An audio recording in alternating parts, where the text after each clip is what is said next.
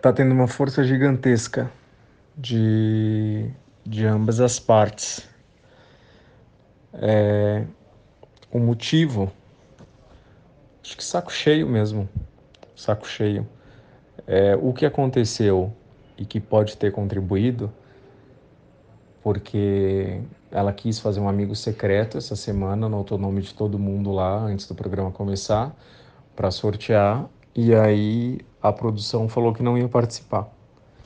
É, o Wagner não quis participar, a Thaís não quis participar, a Camila não quis participar, ninguém quis participar. E ela sentiu que foi por causa dela. Então, eu não sei o que passa pela cabeça dela, eu não, não tenho é, disposição a brigar com ninguém, então eu trato todo mundo bem, só peço né, que cada um faça o seu trabalho.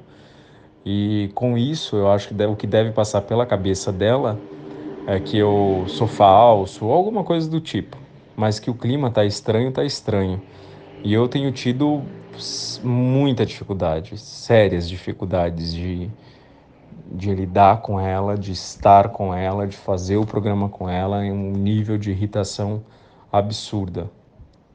É que a gente não, não fala muito sobre isso, né? E virou até uma coisa rotineira, só que tem momentos em que isso fica intenso aqui. Então, não tá fácil.